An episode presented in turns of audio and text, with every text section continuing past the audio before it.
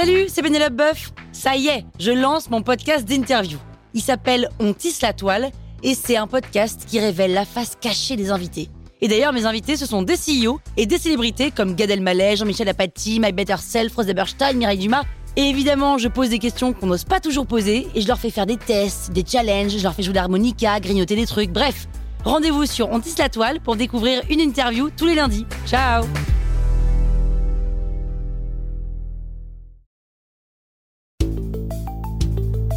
Vous êtes entrepreneur? Vous voulez donner une trajectoire optimale à votre start-up? C'est parti, on attaque le troisième élément.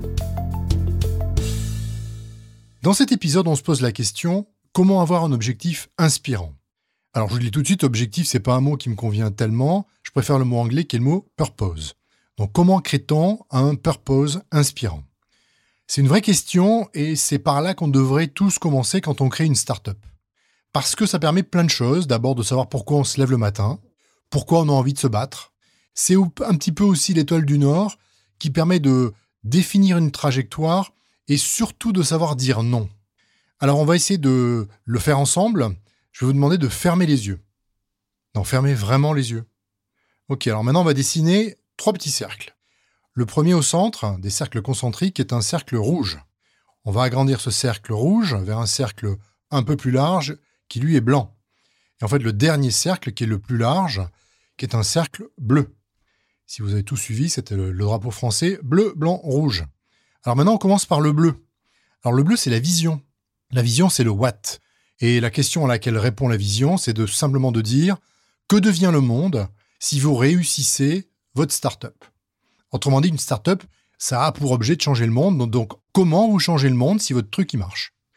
Allons maintenant vers le cercle blanc. Le cercle blanc, c'est la mission. La mission, c'est le how, c'est comment. Alors, comment, c'est plus simple à comprendre, c'est qu'est-ce que vous allez mettre en œuvre pour réaliser cette vision? Donc, quelle organisation vous allez développer? Quelle personne vous allez embaucher, quels produits vous allez développer. Donc tout ça, ça a trait à la mission. Enfin, nous allons maintenant aller vers le cercle rouge, qui est en fait l'objet de cet épisode, qui est donc le purpose, le fameux why. Et le why répond à une question très simple, mais très dense, qui est « Pourquoi votre startup existe ?» Alors, ce purpose, il doit venir des fondateurs. C'est-à-dire que ça doit être un truc qui anime les fondateurs. Vous devez avoir une espèce de... volonté commune de changer le monde pour quelque chose de mieux, et ça doit un peu sortir des tripes des fondateurs. C'est important parce que c'est ce qui donne un peu une âme à ce que vous faites, et qui raconte une histoire qui tient debout. Petite euh, astuce, si vous créez un purpose, et quand vous l'exprimez, on envisage, on entrevoit un produit, ben vous avez tout faux, c'est pas un purpose. Un purpose, c'est une raison d'exister, c'est pas une description produit. Alors on va faire un petit exercice, et vous allez essayer de deviner quelle entreprise se cache derrière les euh, trois purposes que je vais vous proposer tout de suite. Le premier, c'est le suivant. Accélérer la transition énergétique du monde vers une énergie plus soutenable. Vous avez trouvé? Si vous avez trouvé, vous êtes quand même assez fort. La réponse, c'est Tesla. Alors c'est intéressant parce que c'est effectivement pour ça que Tesla existe. Néanmoins, à aucun moment, on vous explique que c'est des voitures. Allez, un deuxième pour la route. Celui-là, je suis sûr que vous allez le trouver. Nous créons des outils pour l'esprit qui font progresser l'humanité. Alors, en fait, c'est le purpose d'Apple, ni plus ni moins. Ils créent des outils pour faire progresser l'humanité. Ça se trouve sur leur site, c'est pour ça qu'Apple existe. Un petit dernier, peut-être celui-là est plus facile, pour amuser le monde. Alors, on peut imaginer plein de choses, c'est celui de Netflix. Netflix que tout le monde connaît. Alors, pour... Euh, Terminé sur les exemples, je vais en prendre un qui me tient à cœur, qui est une start-up dans laquelle nous avions investi à l'époque, qui s'appelle Lalilo.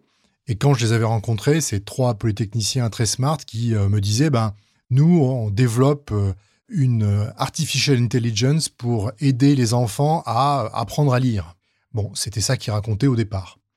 Maintenant, quand vous leur posez la question, ils vous diront « On existe parce qu'on veut éradiquer l'illettrisme. » Alors, c'est la même chose que ce que j'ai dit avant, à ceci près que c'est beaucoup plus inspirant, ça donne beaucoup plus envie de les aider.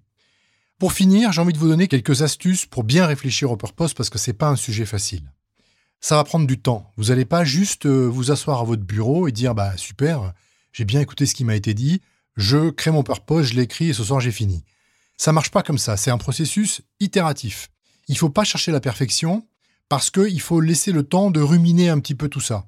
Donc moi, ce que je vous conseille, c'est d'écrire des choses et puis tous les jours de les revisiter, c'est-à-dire d'annuler des choses qui vous plaisent pas ou de les modifier et de bien choisir les mots. Les mots ont une importance considérable et vous verrez qu'à un moment donné, il y a des mots qui vont s'imposer à vous et d'autres qui vont disparaître. Ça prend du temps, c'est pas un jour ou deux, c'est plusieurs semaines, j'irais même jusqu'à dire plusieurs mois. Voilà, salut à tous, à bientôt.